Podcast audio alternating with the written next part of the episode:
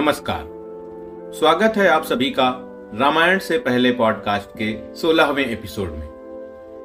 रामायण से पहले श्रृंखला की पिछली कड़ी में हमने जाना कि किस प्रकार रावण ने अपनी राक्षसी सेना, नाग एवं निवात कवच दैत्यों के साथ मिलकर वरुण देव की नगरी पर आक्रमण कर उनके पुत्रों को पराजित किया, एवं वहाँ से लंका वापस आते समय कई कन्याओं का बलपूर्वक हरण कर उन्हें अपने साथ लंका ले आया। अब हम जानेंगे क्या हुआ जब रावण पुनः लंका में वापस आया और अपने बहनोई विद्युत जिह्वा को मारने के बाद अपनी बहन सूर्पणखा का सामना किया? मैं हूँ आपका सूत्रधार गौरव तिवारी, और आप सुन रहे हैं रामायण से पहले पॉडकास्ट का सोलहवा एपिसोड मेघनाथ का यज्ञ। वरुण लोक से वापसी के समय रास्ते पर पड़ने वाले अनेक गंधर्व, यक्ष, दानव, असुर एवं मनुष्यों के राज्यों को कुचलकर तथा उनकी स्त्रियों का हरण करके जब लंका नरेश पुनः अपनी सोने की नगरी में आया, तब सबसे पहले सूर्पणखा ने उसका तिरस्कार किया। रावण के सामने गिरते पड़ते, रोते बिलखते उसने कहा, धिक्कार है तुम्हारे जैसे भ्राता पर, जिसने अपनी ही बहन का घर उजाड़ दिया। भैया, क्या तीनों लोगों का विजेता रावण इतना नीचे गिर गया है कि अपनी ही बहन के ससुराल के चौदह हज़ार लोगों का वध कर डाला, जिसमें उसका बहनोई भी शामिल था? तो अब आपको और विलंब नहीं करना चाहिए। उठाइए अपना खट और मुझे भी मार ही डालिए। वैसे भी मेरे महापराक्रमी पति विद्युत जिह्वा के बिना एक क्षण भी जीवित रहना मुझे स्वीकार नहीं। अपनी बहन को इस अवस्था में देख रावण को अपने किए पर बहुत पश्चाताप हुआ, लेकिन वह भी विवश था। युद्ध के उन्माद में उसने न आव देखा, न ताव। जो भी रणभूमि में उसके सामने आया, वह उन्हें काटता चला गया। बहरहाल, उसने बड़ी मुश्किल से सूर्पणखा को समझाकर उसे अपने मौसेरे भाई खर के साथ दंडकारण्य भेजने का प्रबंध कर दिया। साथ ही साथ उसने अपनी बहन की सुरक्षा हेतु चौदह हज़ार महाबलशाली राक्षसों को भी खर और सुर्पणखा के साथ जाने का आदेश दिया। सुर्पणखा को विदा करने के बाद रावण निकुंभिला नामक एक अति सुंदर उपवन में गया, जहाँ उसका पुत्र मेघनाथ एक भव्य यज्ञ का आयोजन कर रहा था।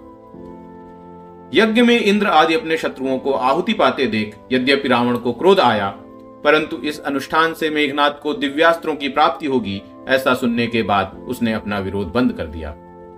मेघनाथ ने उस दिन अग्निष्टोम, अश्वमेध, बहुसुवर्णक, राजसूय, गोमेध एवं वैष्णव आदि छह महायज्ञ किए।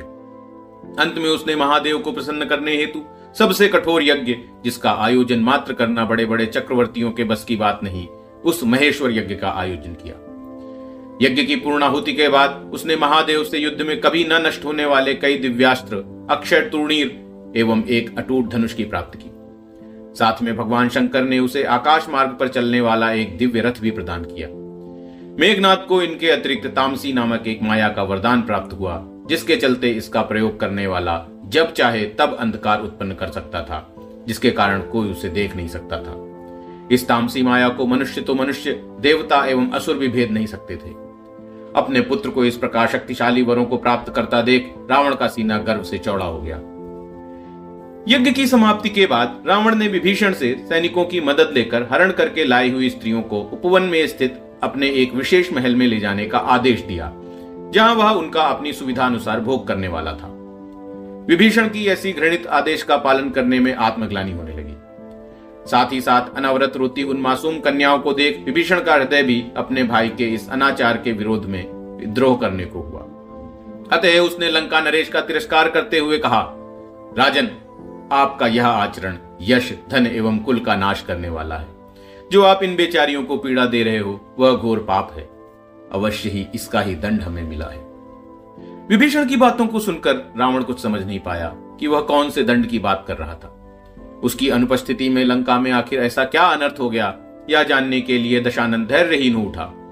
विभीषण ने उत्तर देते हुए कहा, महाराज, जैसे आप इन कन्याओं के परिजनों को मारकर इनका हरण कर लाए, उसी प्रकार आपके यहाँ ना होने एवं भैया कुंभकर्ण के निद्रारत होने का लाभ उठाते हुए दैत्यराज मधु, हमारी मौसेरी बहन कुंभी जो कि बड़े नाना माल्यवान की नातिन है, उसे यहाँ से बलपूर्वक उठा ले गया।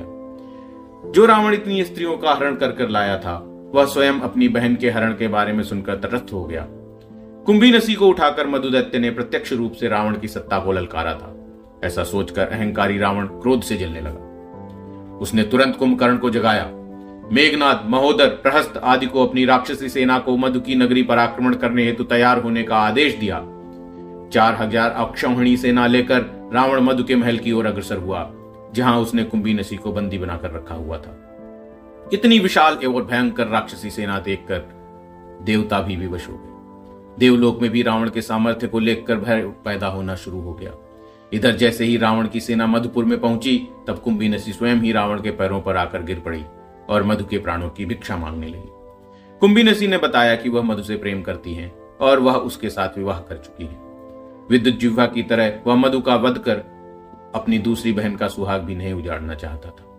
अपितु यह सुनकर रावण को भी प्रसन्नता हुई कि उसे बहनोई के रूप में मधु जैसा एक अत्यंत भयंकर दैत्य मिल गया है। इसके बाद कुंभी नसी स्वयं रावण, कुंभकर्ण, मेघनाद आदि को अपने पति के पास लेकर गई और सबका अतिथि सत्कार किया। विवाह में सम्मति के बदले मधु ने आने वाले हर युद्ध में लंकापति का साथ देने का वचन दिया। अब चार में से तीन लोकपालों को पराजित कर चुके रावण का अंतिम लक्ष्य शेष बचे सबसे शक्तिशाली लोकपाल देवराज इंद्र को परास्त करना था। जिसके लिए अब महादेव के शस्त्रों से सुसज्जित उसका वीर पुत्र मेघनाथ तथा मधु और उसकी दैत्यों की सेना उसके साथ खड़ी थी। रावण का हृदय मन ही मन रोमांचित हो उठा। रावण की विशाल राक्षस सेना द्वारा स्वर्गलोक पर आक्रमण की कहानी सुनने के लिए मिलते हैं अगले सप्ताह। सूत्रधार प्रस्तुत इस पॉडकास्ट को फॉलो कीजिए और हर सप्ताह नए एपिसोड का आनंद लीजिए। यदि आपको हमारी यह प्रस्तुति पसंद आ रही है तो इसे दूसरों के साथ भी साझा कीजिए। और सूत्रधार द्वारा प्रस्तुत अन्य पॉडकास्ट को भी सुनिए और फॉलो कीजिए। सूत्रधार से जुड़े रहने के लिए आप लोग हमें सोशल मीडिया पर भी फॉलो कर सकते हैं। ट्विटर इंस्टाग्राम फेसबुक यूट्यूब इत्यादि सभी प्लेटफॉर्म्स पर हमारा हैंडल है my Sutradhar M Y S U T R A D H A R आर्थिक रूप से हमारी सहायता करने के लिए आप हमारी वेबसाइट माई सूत्रधार डॉट कॉम पर जाकर भारतीय कहानियों पर आधारित पजल्स और गेम्स खरीद सकते हैं। हमारी वेबसाइट है M Y S U T R A D H A R dot com अब मैं आपका सूत्रधार गौरव तिवारी आपसे विदा लेता हूँ। मिलते हैं अगले सप्ताह और जानते हैं रावण द्वारा स्वर्गलोक पर आक्रमण की कहानी। धन्यवाद।